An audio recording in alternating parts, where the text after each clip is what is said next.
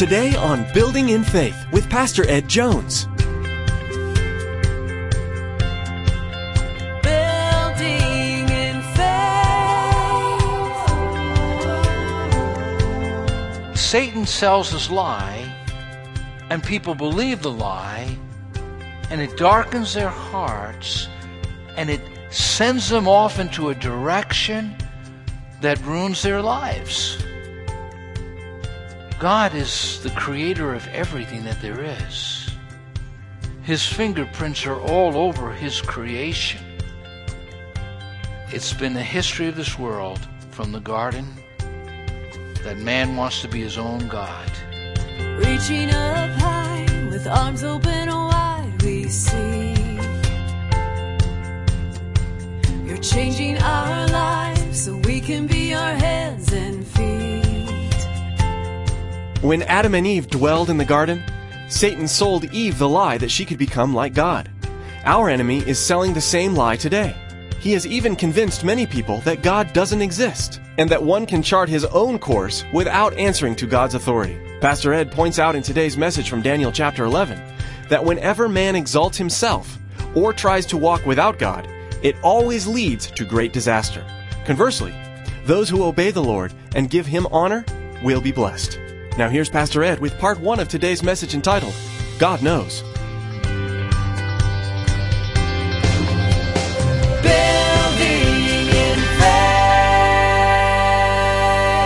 faith. We look at world events and our personal experiences, and we sometimes wonder what in the world is happening.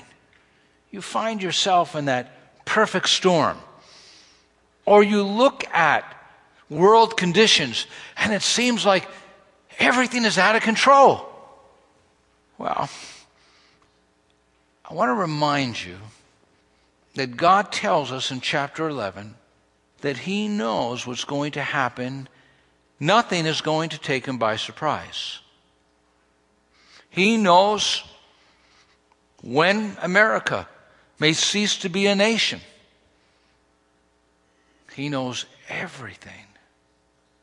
And that knowledge should give us a sense of comfort and assurance.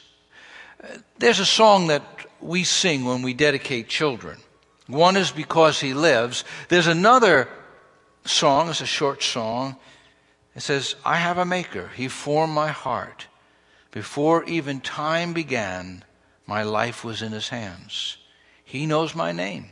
He knows my every thought. He sees each tear that falls. He hears when I call. I have a father. He calls me his own. He'll never leave me, no matter where I go.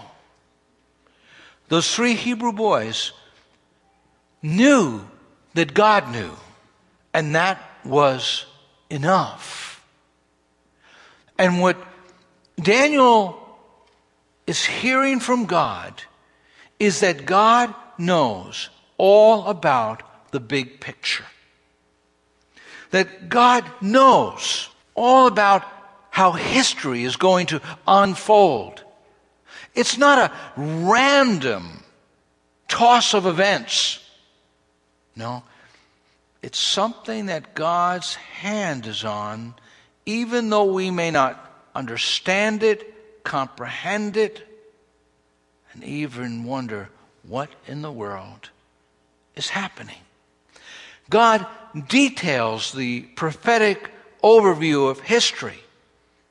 And again, verses 2 to 4 three more Persian kings will reign to be successful and then be succeeded by a fourth. But at the height, and this is Alexander the Great, he's cut off at the height of his power. But at the height of his power, his kingdom will be broken apart. And this is exactly what happened. It was divided into four sections. Four of his generals, none of his posterity would rule. It will not be ruled by the king's descendants, and its authority will dissipate. The psalmist said, The Lord foils the plans of the nations, he thwarts the purposes of the peoples. But the plans of the Lord stand firm forever, the purposes of his heart throughout, through all generations. God is literally in control. He is the one who lifts up and takes down. He is the one who allows people to rule and reign and then takes them from the scene. Daniel realized that as he saw the unfolding of history. And God wants us to know that. If God says to Putin, you're gone, he's gone.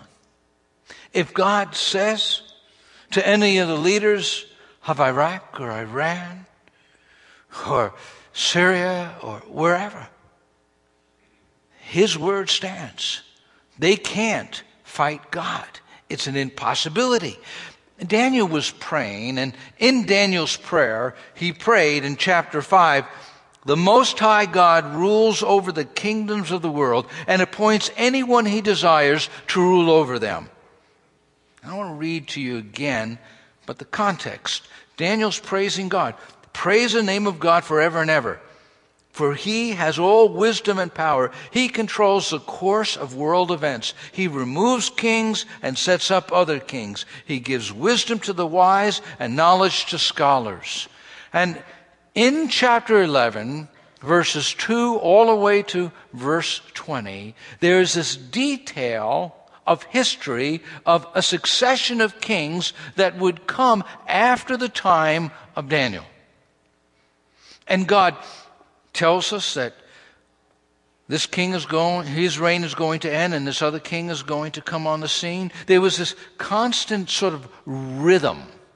They arise, they become powerful, and then they disappear. They arise, they become powerful, and then God breaks them or takes them. That is the pattern. One of the things I pray for is this God, teach us as we observe all the unfolding events. What are you telling us about ourselves as a nation? What are you showing us by what's happening in our country? Now, my second point is that God explains the plot line of history.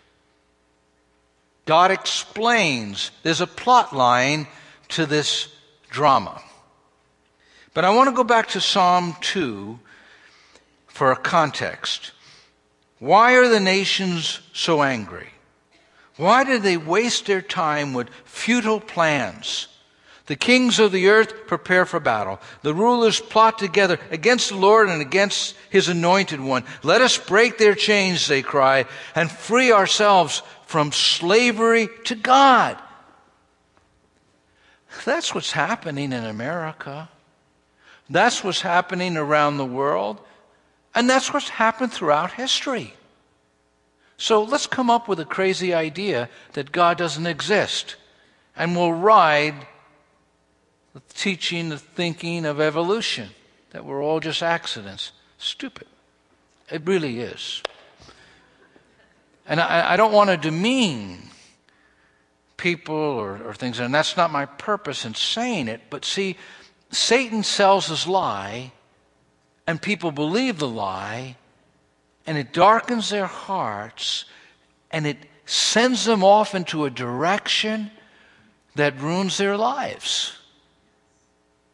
God is the creator of everything that there is. His fingerprints are all over His creation. It's been the history of this world from the garden that man wants to be his own God. And when he tries to be his own God, he sets in motion all sorts of turmoil and trouble and heartache.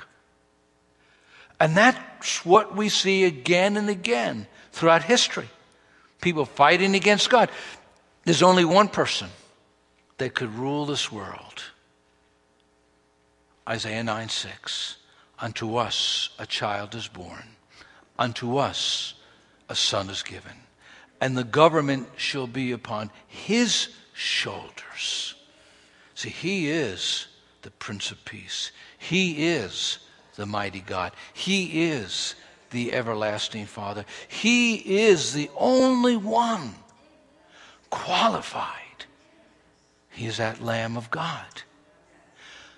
Watch and see how kingdoms rule and reign. This is part of the drama. When the end of history comes and the completion of history has run its course, no one will be able to stand up and say, we could rule ourselves. Look at what the text says. And this is a picture of Antiochus, Antiochus the uh, Epiphany the fourth.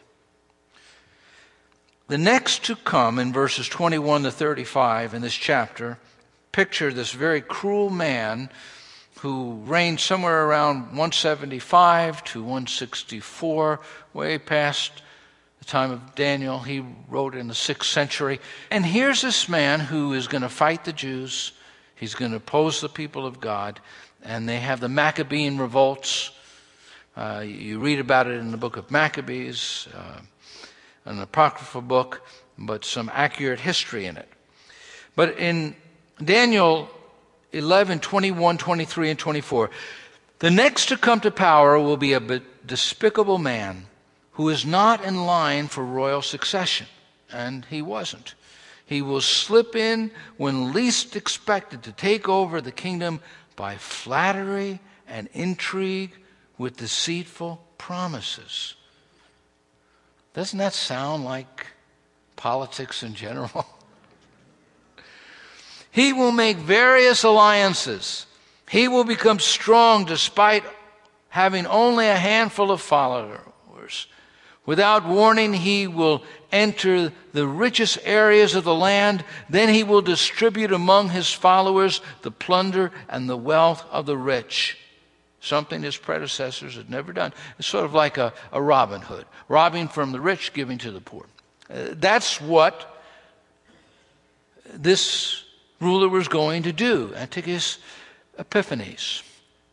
He was going to follow this prophecy that predicted exactly how he would reign hundreds of years before he ever took a breath. He reigned, as I said, from 175, Antiochus Epiphanes, 175 to 164. And what he did is he wanted the Jews to embrace the Greek culture. He outlawed the use of the Bible. He actually, because he was incensed by the Jews, actually went into the temple and he put up a statue of Zeus. And then, to make it even worse, he took a pig and sacrificed that pig on that altar. He was desecrating the altar. He was fighting the Jewish people. And in the war, there was about 80,000 Jews, and that they say killed men, women, and children. He, he just massacred people. He put on coins during his reign, theos. Picture theos. Theos is the word for God. Antiochus Epiphanes Antiochus Epiphanes, Epiphanes means that he was manifest. The idea that he was God manifest. What he was doing was declaring that he was God in the flesh. Now, again, what you see is a foretaste, a foreshadow of the Antichrist that will come at the end of the ages. And you can see the spirit of Antichrist. You could see the spirit of Antichrist all through history in diabolical leaders. And you see it especially in him. The methods that they used to gain power and keep power were absolutely cruel. Watch his motives and watch the motives of others in verses 11 to 12. It's talking about another king. Then in rage, the king of the south will rally against the vast forces assembled by the king of the north and will defeat them. After the enemy army is swept away, the king of the south will be filled with pride and will execute many thousands of his enemies. But his success will be short lived. What motivates him? Pride. What motivates him? Anger. What motivates him? Revenge. You see the seed in the heart, and that seed grows into acts of atrocity. And it's like this domino effect. The First World War, the Archduke Franz Ferdinand was assassinated. And that was sort of a, a trigger. There was tensions, there were all sorts of other problems, but that was sort of the trigger that many say set off World War I. Over a hundred thousand military people killed in that war, all because of what what goes on in the heart of a man, what goes on, in the heart of an individual, it's, it's absolutely amazing. We look at what happens around our world, it's telling us be very, very careful. Don't put your trust in men, put your trust in God. Don't put your trust in political parties. Put your trust in the Lord Jesus Christ. God gives us this overview of history, and we see man's inhumanity to man. We see this domino effect. God sort of short circuits things, He puts boundaries on things, uh, and we look and say, Why and what and what in the world is happening? God is working out a plan that this side of eternity, we, this side, we can't really understand. We won't understand until we get to the other side. But we're told that God knows all about it. Listen to this picture of Antichrist. Here's a picture of Antichrist. But then the news from the east and the north, it's in verses 44 to 45 in chapter 11, and then chapter 12, verse 1. The north will alarm him. He will set out in great anger to destroy and obliterate many.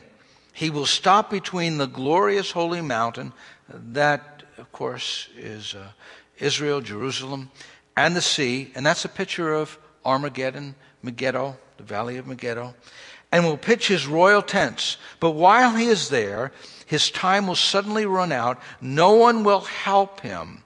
At that time, Michael, the archangel, who stands guard over your nation, Israel, will arise.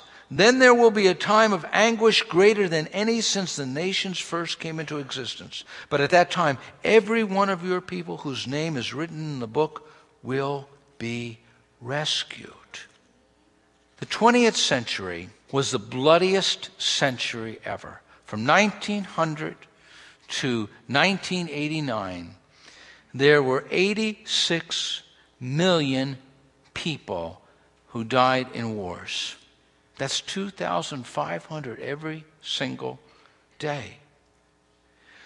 You think about all of the bloodshed, it's going to be worse. It's going to be worse when Antichrist comes. It's going to be worse at the end of the ages. And God is telling us ahead of time. But notice the text that I read from chapter 12, verse 1. It states, that God is going to rescue every one of his children. But if you read in those verses following it, it talks about a resurrection. Shadrach, Meshach, and Abednego said, We will not bow our knee. We will not bow our knee, whether God rescues us or not. There are times that it seems like God is silent. In fact, in some of the verses that I read, it stated that very little help was given. Very a little help was given when it talked about the Antichrist. And we're going to go on to that because what you see is God understands and He reveals to us the plot line. It's a plot line showing us, showing the world that we cannot rule ourselves and that there's this war between good and evil. And when men try and become their own gods, it only creates disaster. God is saying, I know everything about tomorrow everything about the future. I also want you to know this that there's a plot line, there's a drama playing out. Who will we serve? Who will we follow? We get caught in the crossfire. We suffer. Christians suffer because of all that's going on in our world. God unfolds the ramifications of history. Look at verse 36. We'll put it on the screen. The king will do as he pleases. This is speaking especially about, we think, Antichrist. The king will do as he pleases, exalting himself and claiming to be greater than every God, even blaspheming the God of gods. He will succeed. God's allowing this to happen, but only until the time of wrath is completed. God has a timeline. He has set boundaries for what has been determined will surely take place. So we're watching history unfold. God knows. He knew. He foretold these things before they ever came. What is God doing? In part, in part, God is sifting. It's a sifting process. 33 and 34 refer especially to this picture of the past, but also this picture of the future. Wise leaders will give instruction to many, but these teachers will die by fire and the sword, or they will be jailed and robbed. During these persecutions, little help will arrive. Now, that's referring to the Maccabean revolt, it's referring to that specific time, but it's a picture of the past and the present and the future as well. There are not too many testimonies of men being thrown into lions' dens and being rescued. There are some. There are not a whole lot of testimonies about Shadrach, Meshach, and Abednego's going into the fiery furnace, and a fourth man just walking with them, and they're not even harmed. There are far more martyrs who died by the sword, died by the fire, died by persecution, then were miraculously delivered. If you look at history, I mean, just Think about the book of Hebrews. It tells us in the book of Hebrews some were delivered, but many weren't delivered. What is God doing? He recognizes and sees that this world is not just all there is. Really, eternity is ahead of us, which is forever and forever and forever. And we have to set our sights on living for eternity. There are many who will obtain a martyr's crown, a richer resurrection. Many saw it that way. The early Christians saw it in that way. And what God does is He is sifting. How sincere are you? How truthful are you? Why are you following?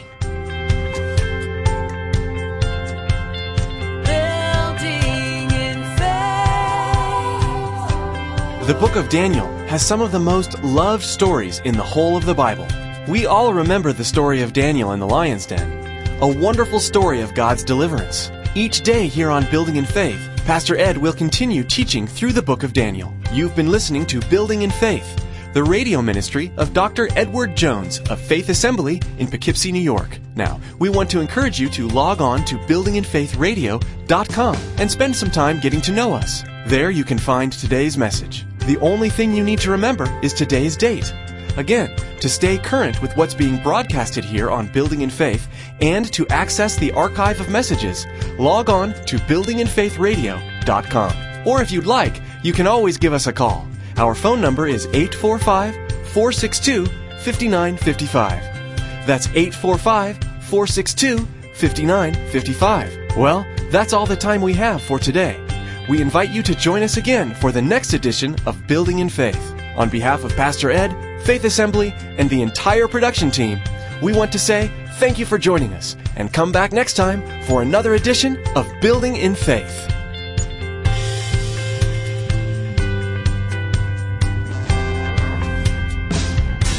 Your word restores it.